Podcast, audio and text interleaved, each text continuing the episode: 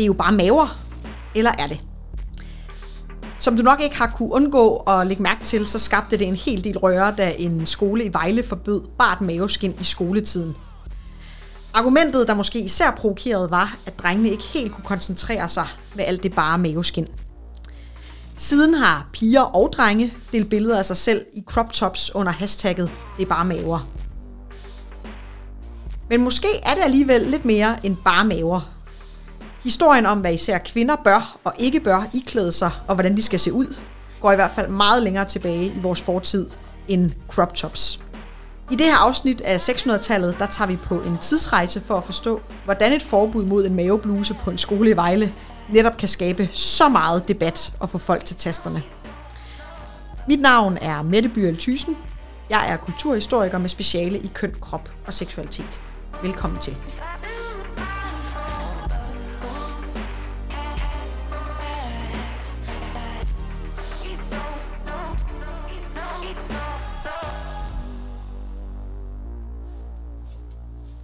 I dag så øh, tager vi jo lidt en øh, kan man sige, historisk temperatur på især kvinders påklædning.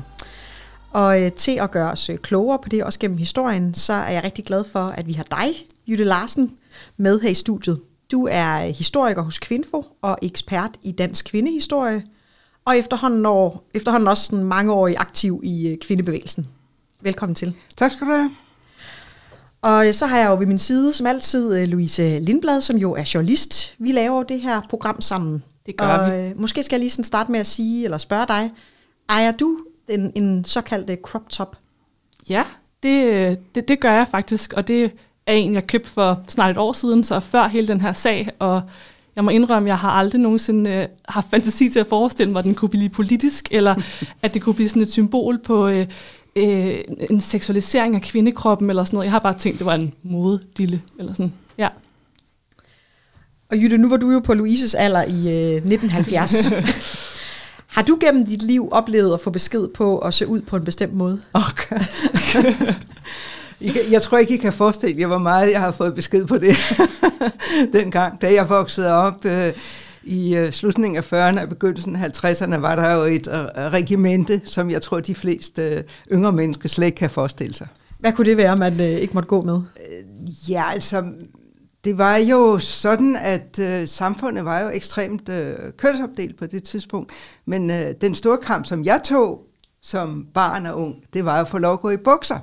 Mm. Altså, fordi det havde man jo, altså det kunne man jo ikke som pige, det kunne man som helt lille pige. Altså der var de sådan set ligeglade. Men så snart man kom i puberteten, så faldt hammeren jo, og så skulle man ligesom på en eller anden måde gå ind i den der pigerolle, og det havde jeg ingen som helst intentioner om, og heller ikke ret meget talent for.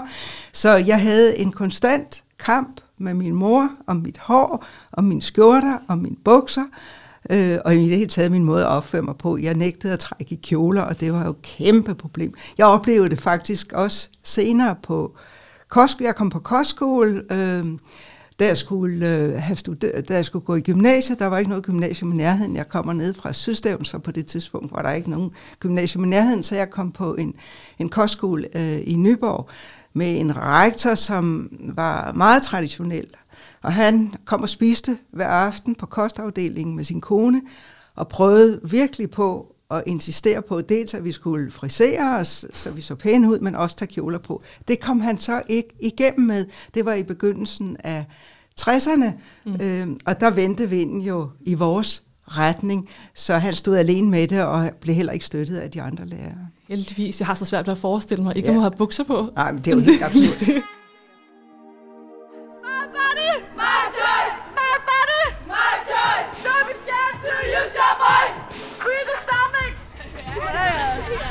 Mathilde, vil du prøve at forklare, hvad det er, at man kan se bag os her? Ja, men bagved os så er der jo en masse demonstranter og aktivister, der går og øh, demonstrerer mod altså, regulering og seksualisering af kvinders kroppe.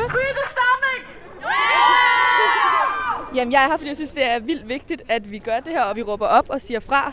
Det er jo ikke første gang, man hører om sådan en her sag overhovedet. Øhm, ja. Altså, nu har øh, ham øh, skolelederen i Vejle jo trukket øh, det der forbud tilbage, ikke? Ja. Er der stadig noget at kæmpe for? Ja, det mener jeg helt bestemt. Det handler om en hel kultur, der forsøger at regulere og øh, bestemme over kvinder, og at de skal være på en bestemt måde og opføre sig på en bestemt måde for at tilpasse sig til manden og hans behov.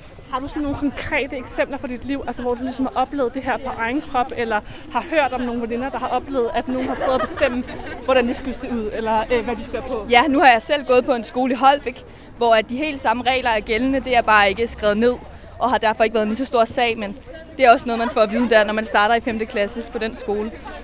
At man ikke må have... Du må ikke have crop tops på, og du må ikke have for korte shorts på. Fordi det lige netop er distraherende for drengene. Har du oplevet, at drengene er blevet distraheret af det? Altså, det vil jeg ikke mene, nej. My choice! My body! My choice! Vi bliver lidt sat i samme bås som sådan en neandertaler eller Ja. noget.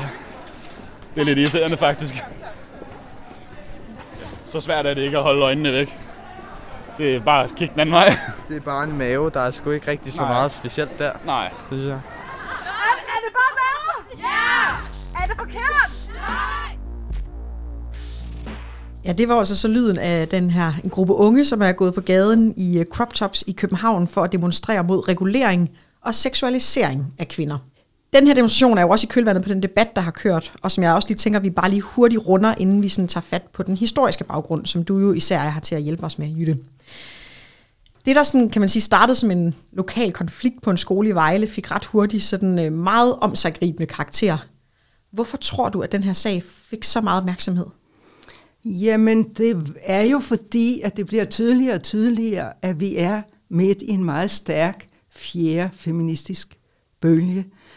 Øh, og derfor er det klart, at det her kan ikke gå ubeagtet hen.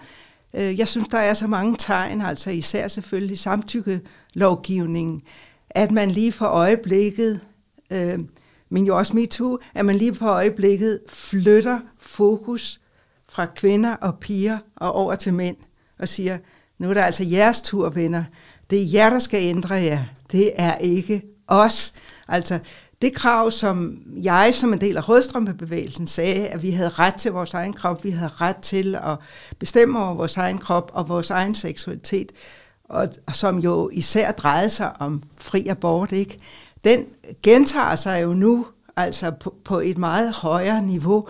Så jeg tror, der er store ændringer i kønssystemet i sigte, fordi den er så bred, den mobilisering nu. Den er international igen, og den er enormt bred, og den rammer ind der, hvor det gør allermest ondt. Fordi i det øjeblik, at du mærker, at, undertrykkelsen drejer sig om din egen krop, og det ikke er din skyld, og du ligesom ser, at der er den latens for, at kvinder over hele verden rejser sig imod det her.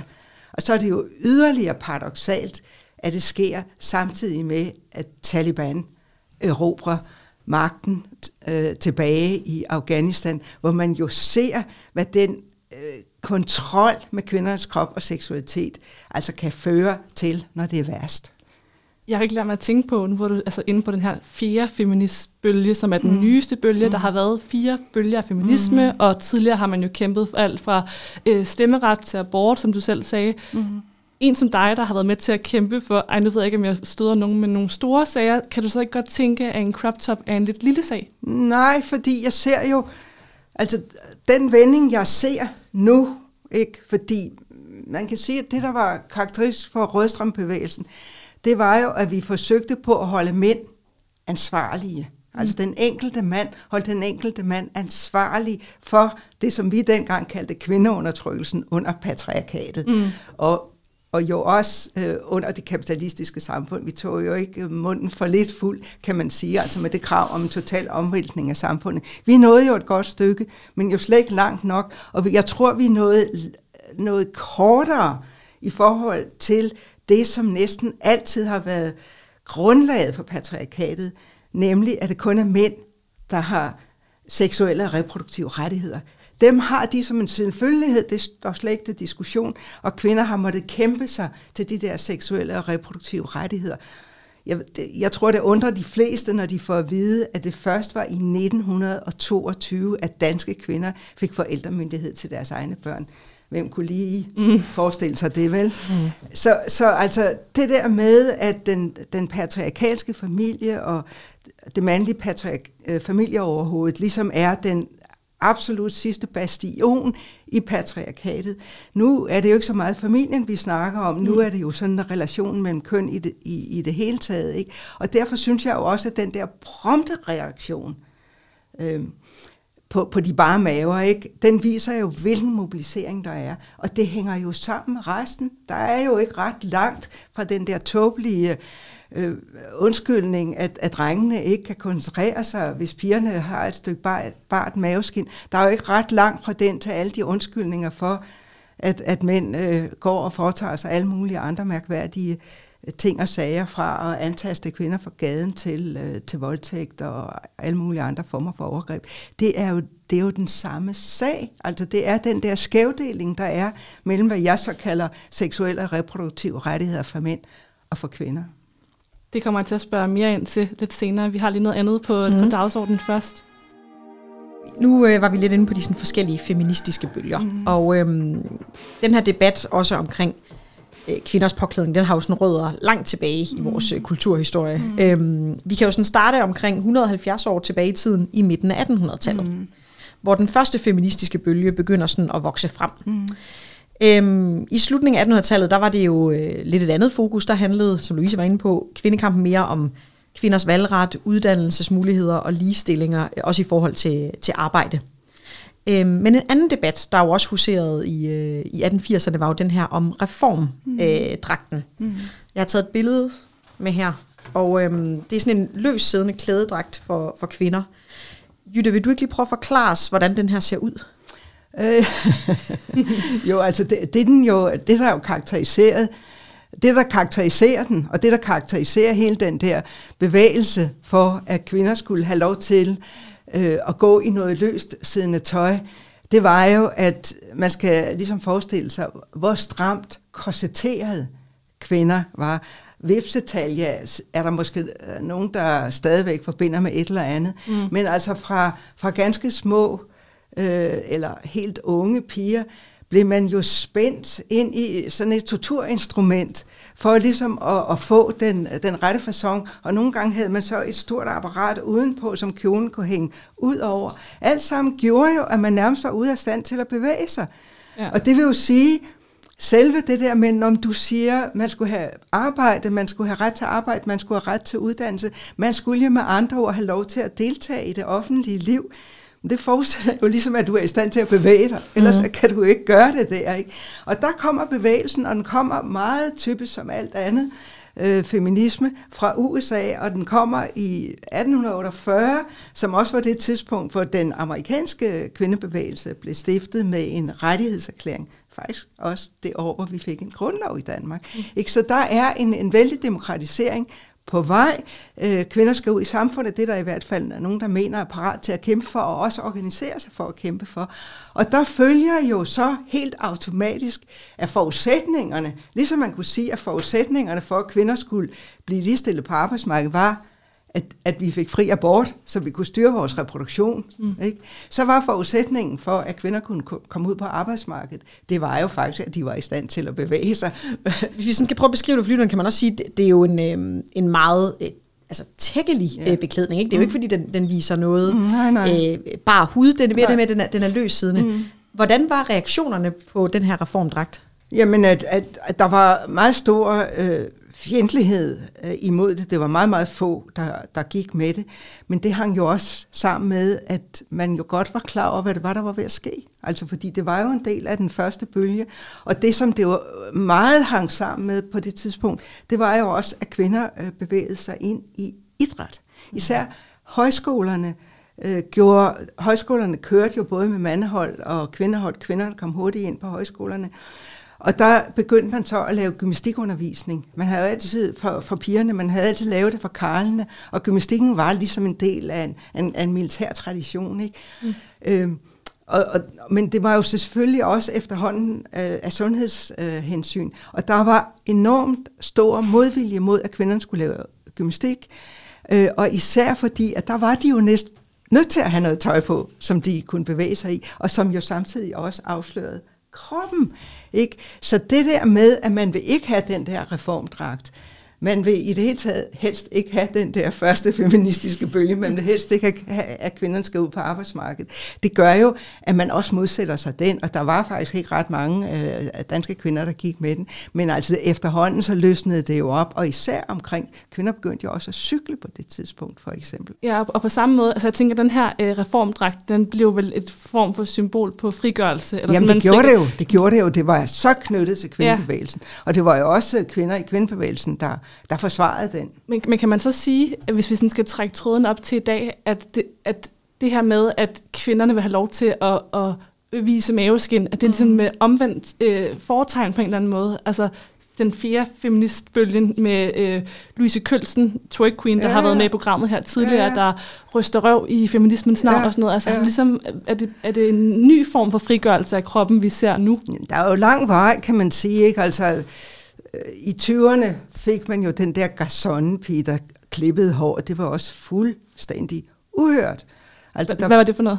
Garçonne, det var den der drengepige, der gik ah, ja, med ja, ja. pagehår i 20'erne, I kender godt, og, kør, yes. og korte skørter. Yes. Altså i, hele den der frigørelse, der sker altså i, i, i begyndelsen af 20'erne, indtil det så ender i fascisme og tilbageslag, ikke? der starter det jo ligesom med, at, at flere og flere kvinder kommer ud på arbejdsmarkedet, de klipper deres hår, de tager korte kjoler på, viser mere deres krop frem, og så eksploderer det jo med rødstrømperne, hvor ja. vi jo simpelthen smed tøjet. Ja Altså, hvor, hvor nøgenhed blev en del af det politiske projekt. Det skal vi tale om i anden del, inden vi kommer okay. for meget ind på ja. det. øhm, hvis vi prøver at bevæge os lidt længere op i tid, så har jeg øh, fundet sådan en, øhm, kan man sige, en, en, en før- og efter-reportage øhm, af fru Jørgensen i det øh, magasin, der hedder Nordisk Mønstertidene. Ja. Og øh, det er jo lidt sådan en, kan man sige, makeover, hvor at hun øh, først bliver analyseret, altså hvilken krop har hun, ja og hvordan bør hun klæde sig mm. i forhold til sin krop. Og så ser man altså senere, hvordan hun så øh, kommer til at se ud. Ja.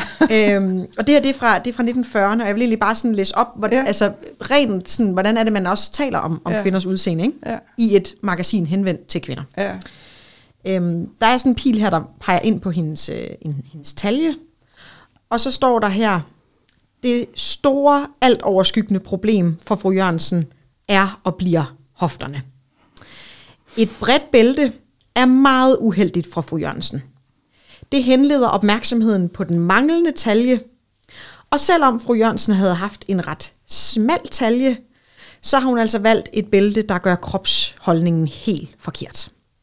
Det her, det er jo endda også en hel del år siden, mm. og man ville øh, sikkert øh, ikke på det her tidspunkt overhovedet så meget som blinke, øh, før man tænke, okay, det er da godt, vi kan få rettet op på øh, de ting, som fru Jørgensen ligesom øh, kæmper med. Hvordan ser du, at der også gennem historien har været forskellige kan man sige, sådan forventninger til, hvordan øh, mænd og kvinders udseende ligesom har udspillet sig?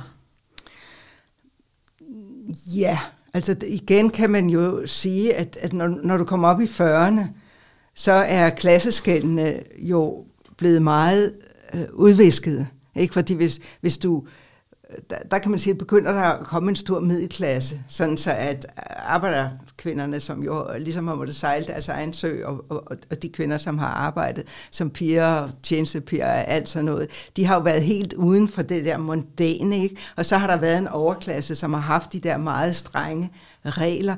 Og så har der været en øh, boheme, kan man sige, fordi de kvindelige kunstnere, øh, udøvende kunstnere, har jo i meget, meget høj grad gjort ting som passede dem, og også gået meget udfordrende øh, klædt.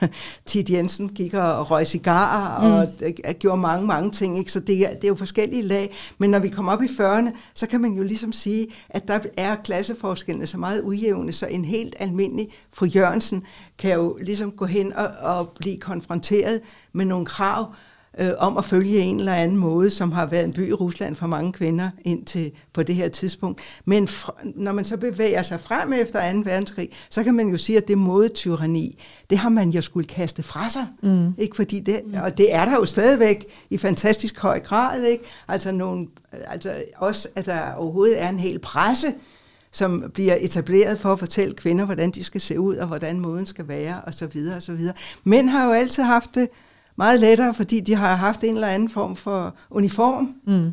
Ja, altså, skal jeg spørge dig, nu ved jeg godt, at du er historiker i, i kvindehistorie, men ja. den her øh, artikel, eller hvad vi kan kalde det, mm. som vi ser her, Øh, kunne man godt have fundet en lignende til mænd? Altså det er det her jakkesæt, du skal på, eller sådan her ser du højere ud, eller det her fremhæver din brystkasse, eller hvad ved jeg? Det ved jeg faktisk, Nej, men det- jeg tvivler, jeg, tvivler, jeg tvivler meget, meget stærkt på det. Ikke? Altså fordi en del af den ligestilling, der jo har været, ikke, det er jo, at lige pludselig så bliver mænd underkastet nogle af de samme krav om udseende og påklædning og make-up og mm. i det hele taget, øh, som kvinder har, har, har været øh, udsat for altid. Altså ja. tidligere var en mand jo altså mennesket i sig selv, og havde ligesom, hvad skal man sige, krav på at have nogle privilegier, for eksempel altid at kunne få en kone, og altid at kunne få nogle børn, ikke? og nu står vi lige pludselig i den her situation, at der er et stigende antal mænd, som har rigtig, rigtig svært ved at klare sig, Mm. øhm, at- som ingen børn får, og som også har rigtig svært ved at, at finde øh, kvinder, mindre de importerer dem fra andre steder af verden, øh, til at blive gift med. Ikke? Så det er jo, øh, hvad kan man sige, øh, for mænd en del af bagsiden ved den øh, ligestillingskamp, vi. Mm. har haft. Men altså langt, langt op, tror jeg, i, i, i 60'erne og 70'erne, der har det været nok at være en mand. Øhm, lige inden vi skal have en, øh, en jingle, så vil jeg bare lige vise, øhm, fordi den her, øh, det her nordisk mønstertidende, som du læste op fra før med det, det er jo faktisk øh, det gamle Femina. Det skiftede navn i 1952 til Femina, øhm, som vi kender i dag. Og det, det er ikke for at hænge nogen ud, fordi jeg ved godt, der er sket utrolig meget på 10 år på damebladsfronten, mm. og sådan et blad som Femina er jo gået hen og blevet sådan helt aktivistisk nærmest. Men jeg har fundet en artikel, der er 9 år gammel fra Femina. Øh, og den minder bare utrolig meget om den, du lige læste op fra 40'erne med det, fordi den hedder øhm, øh, Klæd dig efter din kropsform. Tips til, hvordan du kan få det bedste ud af din kropsform. Og så er der simpelthen sådan listet op her, at altså eksempelvis hvis du er æbleformet, og det betyder, at man har en fyldig barm og ingen eller næsten ingen talje og tynde ben, så er målet at trække opmærksomheden væk fra maven og fremhæve barmen. Så man skal gå med nogle toppe og nogle halskæder og sådan noget, der fremhæver barmen. Ikke? Og den er altså kun 9 år gammel, og så, altså jeg tænkte bare sådan, okay, jeg ved, at der er sket meget, der er sket meget på, på 10 år, er der ikke det, Jytte? Jo, der er sket meget, men, men vi har jo stadigvæk skønhedskonkurrencer. Ja, det er rigtigt. Altså noget af det, som, som vi jo... Altså, nogle af mine første demonstrationer var jo øh, at pro- protestere mod Miss Danmark-konferencerne, mm. og det var jo også internationalt, at man gjorde det. Det er der jo stadigvæk. Og vi kan jo ikke, øh, vi kan jo ikke øh, komme udenom, at udseende betyder sindssygt meget. Jeg tror sågar, at der er statistikker på, at jo højere en mand er, desto mere får han i løn. Altså, vi- vi har faktisk et demokratisk problem. Det er rigtig, rigtig godt at være smuk. Det er rigtig, rigtig godt at kunne klæde sig ordentligt. Det er rigtig, rigtig godt, når du går ind i et eller andet rum, at folk kigger på dig, og så vender de ikke blikket væk for at se, om der er et eller andet, der er mere interessant i nærheden. Det er jo bare så vigtigt. Altså, det er jo stadigvæk vigtigt. Ja. Øh, og der er jo rigtig mange, der ligger under for det, og specielt jo unge mennesker, jeg tror i og for sig, at det er unge mænd i lige så høj grad som, som unge kvinder. Så, du tror, det lige så høj grad unge mænd, som altså, ligger det, under altså, for... det, det, det kommer jo, Mm. altså hvad skal man sige, det kommer jo i, i, i det, altså med, at det der med at være en mand i sig selv ikke giver dig en privilegeret stilling, for eksempel på, på, på markedet, Mm. øh, ægteskabsmarkedet, eller, eller hvad du vil kalde det, det seksuelle marked. Ikke? Så, så, så, men, men jeg tror jo også, at det er vigtigt, når man arbejder med ligestilling, som jeg jo har gjort hele mit liv, og aldrig tro, at vi bliver færdige. Mm. Altså, fordi selvfølgelig er der rigtig meget, der, der, der hænger ved, og nu nævnte du øh, Louise Kjølsen før, ikke? Altså, der er jo en, en, en verden til forskel på den måde, som vi viste kroppen frem for ja. I rødstrømmergenerationen, og så den måde, som de unge mennesker gør i dag. Og der er jo faktisk rigtig mange af mine medkæmper i rødstrømbevægelsen, som har rigtig, rigtig svært ved sådan en type som Louise Kjølsen Det har jeg og, godt og flere af de andre, ja. Vi vil gerne høre meget mere om, øh, om rødstrømpebevægelsen ja. lige efter en, øh, en jingle her. ja. Du lytter til 600-tallet med Mette Byrjel Thysen og Louise Lindblad.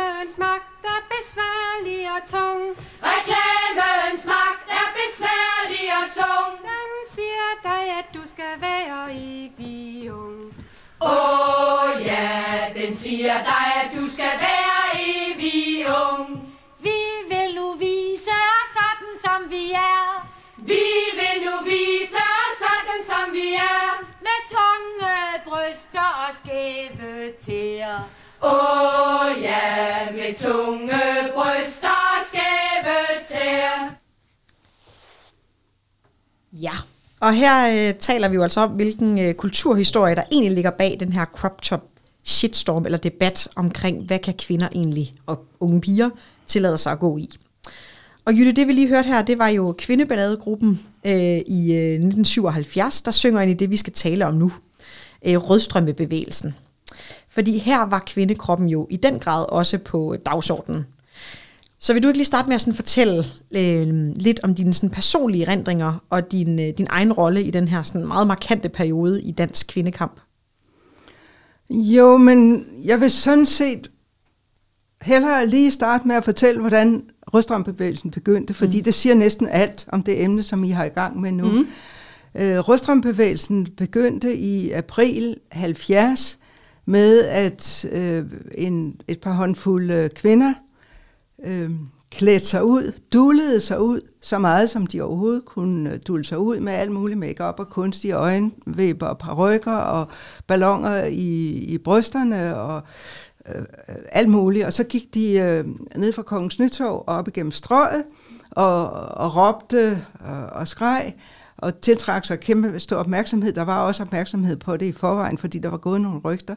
Så gik de op øh, på rådspladsen, og der smed de så hele bulsjasken, altså alt det der øh, glimmerpynt, ned i nogle store sække, hvor der stod, hold Danmark rent. Ikke? Og så tog de ud på øh, Tuborg og demonstrerede for ligeløn. Så det var jo altså i udgangspunktet et forsøg på ligesom at fjerne hele make-up-industrien, hele det der kapitalistiske udtræk for, hvordan kvinder skulle se ud, og mm. hvordan de skulle klæde sig, var nogle forestillinger, der var, hvor mange penge de skulle bruge på det. Og jeg tænker, at, at det vi gjorde, og jeg var ikke med øh, der. Du kom først senere. Jeg kom først senere. Jeg kom på i, i 74, og der var jeg i mellemtiden blevet gymnasielærer i Herning, så jeg øh, tilbragte den første tid i min, af min rødstrømpetid øh, i Jylland. Men selvfølgelig med besøg i København, hvor jeg havde boet kollektiv og, og, og blev med at komme der. Altså, det var jo ligesom, at vi ville stort set næsten skure den der kunstige kvindelighed af os. Mm. Og det gjorde vi jo aller, aller bedst ved at klippe håret af og smide tøjet. Ja. Jeg, har, jeg har lidt spørgsmål i forhold til øhm, de her øh, kunstige øjne, hvor du siger, mm. de her kvinder, der gik op og strøget, mm. strøget tog af, mm. og negle og sådan noget. Mm. Altså, nu ser man jo øh, feminister på min alder, der tager ja. dem på igen. Ja. Og som viser måske, fremhæver deres talje igen. Ja. Og sådan, jeg ja. bliver bare lidt forvirret over sådan... Øh, jamen, jamen betragt det som en sejr. Betragt det som en sejr. Jeg har altid, når jeg så skulle tænke over de her ting, tænkt på øh, kvindelige politikere, Rik Bjergård-generationen, mm. som skjulte deres køn. Der kom jo i 71, ved valget i 71, en håndfuld smadre, smukke, unge, attraktive kvinder ind i Folketinget.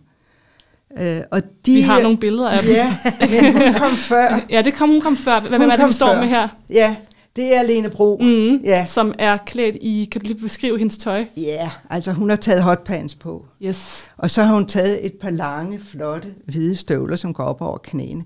Det gik hun ind i Folketinget med. Det blev en sensation. Hun fik aldrig et ben til jorden. Hun blev valgt i 68, altså før end de andre.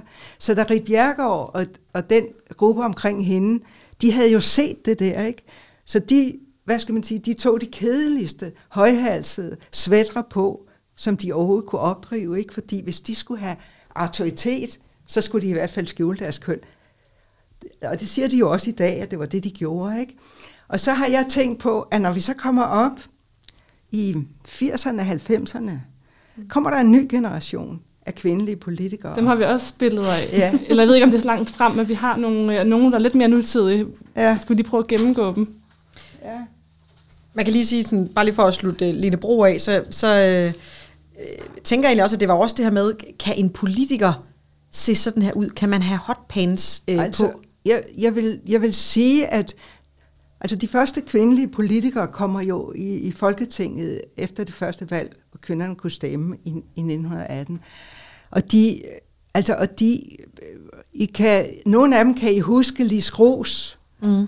øhm, med, med, med meget, meget store sko og meget store cigarer. Mm. Bolig Koch. Et rigtigt mandfolk, var det ikke det, hun blev ja, kaldt? altså alle, alle sammen blev kaldt regeringens eneste mandfolk. altså den måde, hvad er det Karen Bliksen siger, hvis de havde kunnet anlægge skæg, havde de også gjort det. Mm. Altså den måde, som de, den første generation af feminister får magt på, det er stort set at tage slips og, og, og, og, og kjolesæt på, og så skjule deres kvindelighed. Ikke? Øhm, og, og det er så ligesom der, hvor man kan sige, at med ungdomsoprøret og repræsentanter for ungdomsoprøret, så laver Lene Brun det der stunt, og de ser, at hun taber alt magt på det. Og så... Men jeg kan ikke lade mig at tænke på, øhm, altså hvis det var en, nu er det så Lene Bro i, øh, i øh, hotpants og lange støvler, men hvis man havde set en mandlig politiker komme ind med altså bare hud øh, på en eller anden måde. Shorts. Det, ja, shorts på talerstolen. Altså, tror jeg ikke, det havde medført... Der har været sager. Der har været sager. Ja. Folk fra venstrefløjen har, har kommet i shorts og blevet bedt om at gå ud og tage et par bukser på. Det er, så, så det er bare for at udfordre, om det er myndet på hendes køn, eller om det er bare fordi nogle, nogle situationer er det bare upassende at komme i, uh, i shorts? Jo, men, det, men, men fordi at der er en dresscode, og det er jo også den diskussion, som har kodet, mm. altså skal, skal, skal lærerne ikke have lov til at ligesom bestemme, hvad for noget tøj øh, øh, Ja, i forhold til crop top-debatten. Ja, øh, ja. Altså det, og det, det er der jo også noget i, ikke? Altså man skal på en eller anden måde være passende klædt til, til det arbejdsmiljø, man er i. Men altså, man, der er jo vild forskel, fordi ham der fra, jeg husker ikke, hvem det var, fra VS i gamle dage, eller enhedslisten i dag, han mister jo ikke autoritet, vel? Han siger bare sku, og så går han okay. ind og tager et par bukser på, ikke? Det er jo ikke sådan, at hans politiske fremtid bliver ødelagt af det. Han provokerer. Øh, og det sker, der, det sker der ikke noget videre ved. Men bare for at sige, hvor sensationelt det var. Så i dag så findes Line Bros outfit jo i uh, Nationalmuseets ja. samling. Ja, men Simpelthen det, måske også, fordi det, det, det trak virkelig det overskrifter. Det var jo ja. ikke? Men hvis, hvis du så ligesom går op, Connie Hedegaard, jeg, jeg tænkte, Connie Hedegaard har nok været, da hun bliver minister, øh, der, hun har nok været en af de første, der kunne knap skjorten lidt op. Øh, jeg lavede sådan en, en, øh, en, en udstilling om karikaturtegninger af kvindelige politikere, da der var 75 års jubilæum for kvindevalgretten i 90. Mm. Og der havde, jeg, der havde jeg blandt andet altså hende med, ikke? Altså som eksempel på, at, at man kunne godt begynde ligesom at knap skjorten lidt op, uden at miste autoritet. Men, men hvad hedder hun fra, fra Venstre, øh, som blev justitsminister, hvad er det? Øh, Lene Espersen. Fra konservativ, ja. Konservativ, ja. Var det den, hende, der blev hun, kaldt den talende kavalergang? Ja, og hun stillede sig også op øh, på en bil, altså på de der bilannoncer. Har vi, har vi ikke også billedet af det? Det har vi også fået. altså hun, hun slap ikke så godt Bare lige for at forklare lytteren, hvordan, ja. hvad det gik ud på. I hvert fald, vi ser Lene Espersen, der ligger øh, på en bil, ja. næsten som sådan, altså i, i korsform, ja. øh, ja. hvor man kan sige, at hun, hun viser lidt maveskin, og så træder hendes bryster meget tydeligt ja. frem. Ikke? Ja. Altså, så, altså grænsen er der grænsen er der stadigvæk, og nu har der jo lige været, ja, nu har der jo lige været den der øh, ballade med de nye borgerlige formand øh, i vandet, altså, jamen, altså det er der endnu, det ja. er der endnu, ikke? Ja. Men, men så man skal, det, det er et svært emne, synes jeg, fordi altså selvfølgelig er der også en værdighed omkring det, lige så vel som der er en arbejdsdisciplin i skolerne, ikke? Men, men man kan jo ikke sammenligne kvinder og mænd, altså når mænd overtræder de der grænser, så trækker man på skuldrene og griner lidt, ikke? og når kvinder gør det, så falder hammeren virkelig hårdt. Jeg, jeg talte med nogle af de her øh, piger og drenge til demonstrationen om det, vi mm. taler om lige nu. Jeg vil lige prøve at afspille øh, et sidste ja. klip for jer. Har du prøvet at stå for sådan en demonstration før, eller er det her den første? Det er min første demonstration, jeg har organiseret og været til, faktisk. Hvordan kan det være, at det lige var det her emne, der sådan fik dig op af stolen? Fordi at jeg selv er en kvinde, og jeg selv har dreje her. Jeg selv har rigtig mange holdninger til det her emne. Jeg elsker den bagtrøje! Da jeg gik i skole, både øh, ja. gymnasiet og folkeskolen, der må drengene ikke have øh, kasket på, kan jeg huske. Er det ikke sådan ja. mere? Er det, øhm, det, det kan ikke sidestilles også? Jamen det, jo, men det kan det også, men det er sådan lidt fra, fra lærer til lærer, for der er nogen i min klasse, der stadig har det på, så nogle lærere sådan, vil du ikke tage den af, og så Ja, det er sådan lidt forskelligt. Men synes du, det er to forskellige snakke? Altså med kasket, kasket og... og øh, crop top. Ja, fordi en crop top, det, argumentet er, at det er distraherende for drenge. Men argumentet for en kasket, det er jo bare, at man ikke kan se ansigtet, og man ikke kan se, hvad man laver. Men jeg forstår ikke, hvordan en mave altså, kan være seksualiseret på den måde. Fordi at når drengene render rundt om sommeren og spiller fodbold i bare mave, så er det jo ikke fordi, at jeg bliver distraheret og bliver distraheret dårligt, at de gør det. Det er jo bare en krop. Og tror du overhovedet, det var det, som ham, skolelederen i Vejle, mente? Altså, kunne han ikke også bare have ment, at det her var et spørgsmål om dannelse, og at man som skole sætter nogle rammer for, øh, at man ikke går i noget tøj, som man måske går med på bryggen i København, eller tager i byen øh, med, eller sådan, du ved, at det ikke handler om seksualisering, men det faktisk bare handler om dannelse? Ja, men jeg synes også bare, at dannelse kommer i mange former, og for eksempel fra hjemmet af. Det er jo der, hvor man får allermest dannelse, mener jeg. Og jeg mener, hvis hendes forældre føler, at det er acceptabelt, at hun går ud i det tøj, så må man acceptere det. Altså, det, det er jo ikke skolens problem og at hvad kan man sige, at opdrage nogens børn. Man bliver opdraget hjemmefra, og hvis... Jeg har det også sådan lidt, at hvis man dis- bliver distraheret af en mave, så ved jeg simpelthen ikke, øh, altså, så ved jeg ikke, hvad det næste bliver. Altså, det, jeg synes, det er så skørt. My body, my choice. Don't be scared to! Use your voice. Må jeg spørge om noget?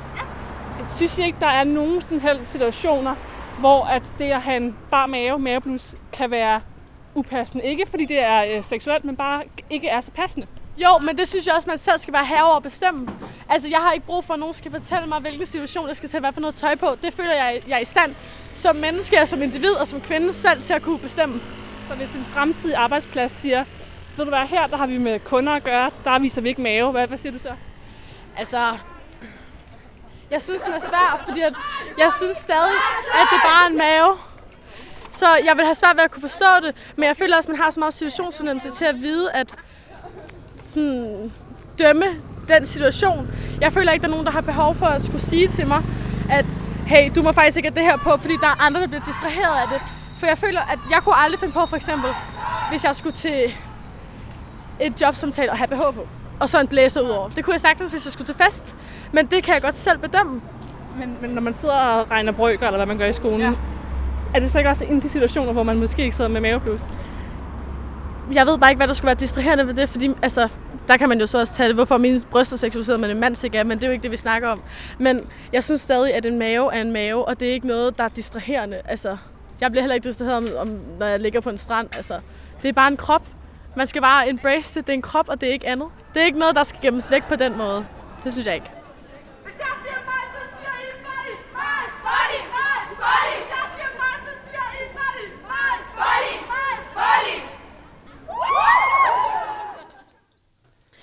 Jytte, du var jo sådan lidt inde på det. Altså sådan, kan man ikke også sige, at debatten stikker lidt i to retninger? Altså en ting er, at man taler om måske det, det seksualiserende i, men seksualiserer man også en mavebluse, når det handler om drengenes koncentration? Mm. Og er der ikke også bare noget, der hedder, at vi øh, klæder os øh, anderledes i nogle andre sammenhænge, og mm. måske også skældner mellem, hvad der er øh, offentligt og hvad der er privat i forhold til vores øh, påklædning? Jo, men altså, vi kan jo ikke regne fra de normer, der ligger. Altså, når, når jeg hører det der øh, indslag, så kommer jeg jo til at tænke på hele den der øh, forfærdelige tørklædedebat. Mm. Altså, jeg mener, nu snakker de om job, ikke? Altså, altså hvordan kan det her stykke stof på hovedet af kvinder sætte et helt land på den anden ende? Det er jo fordi, de her ting er så symbolladet. Så man bare ikke, der er ikke nogen lette løsninger. Ikke? Der er en dannelse, øh, som, som, øh, som man på en eller anden måde ikke bare selv kan bestemme over, men den der individualistiske tro på, at, at det kan man som de der unge mennesker, øh, hvad skal man sige, giver udtryk for. Det er vel også ungdommens privilegium, men det er klart, der er så mange lag i sådan nogle diskussioner. Øh, og der er kønslag, og der er øh, klasselag, og der er øh, religionslag og alt muligt. Og det er altså rigtig, rigtig svært at navigere i. Mm. Hvis vi også skal prøve at samle op, nu talte vi jo også omkring det her med de, de, de kvindelige politikere i forhold til at fremstå mm. professionelt. Mm. Jeg synes bare, man hen over de sådan, senere på år har set rigtig mange eksempler på øh, kvinder i alle mulige offentlige sammenhænge. Mm. Øh, begavede, kompetente mm. kvinder, øh, der bliver bedømt øh, på deres udseende. Mm. Altså der har jo været eksempler også, ikke kun med de politikere, vi lige var inde på, men en uh, Lise Rønne, der vimser rundt i fjernsynet. Ja. En Malu Aamund, der ja. er veluddannet, øh, mm. har et, et, et højt øh, job, er en mm. meget anerkendt leder. Mm. Hvordan hun også bliver kendt som kronprinsens ekskæreste, og mere mm. kendt for sin sin far og, og manden. Mm. Øhm, og jo i virkeligheden også det her med, at man øh, taler om en, øh, en øh, tv-vært, der øh, vimser rundt i tv-avisen ja. og ligner, hun skal på natklub. Mm. Hvad tænker du om den måde i det hele taget, at vi også sådan de seneste par år har, har omtalt kvinder på, hvor mm. netop det her med udseende måske også nogle gange øh, bliver mere væsentligt end egentlig deres kompetencer? Jo, men jeg har jo egentlig altid været forfærdelig misundelig øh, på mænd, fordi de har haft en uniform. Altså en, en, øh, en, en, en mandlig studievært, jeg mener, altså, det er slips eller ikke slips. Altså der er ikke ret meget udskejning der, ikke? Og kvinderne står i et kolossalt problem, ikke? Altså blandt andet med de der høje hæle, som der jo hensyn ligger en eller anden norm om, at de absolut skal stave rundt i, og så er der jo nogle af dem, der siger, at det kan de også godt lide. Det er jo også flot.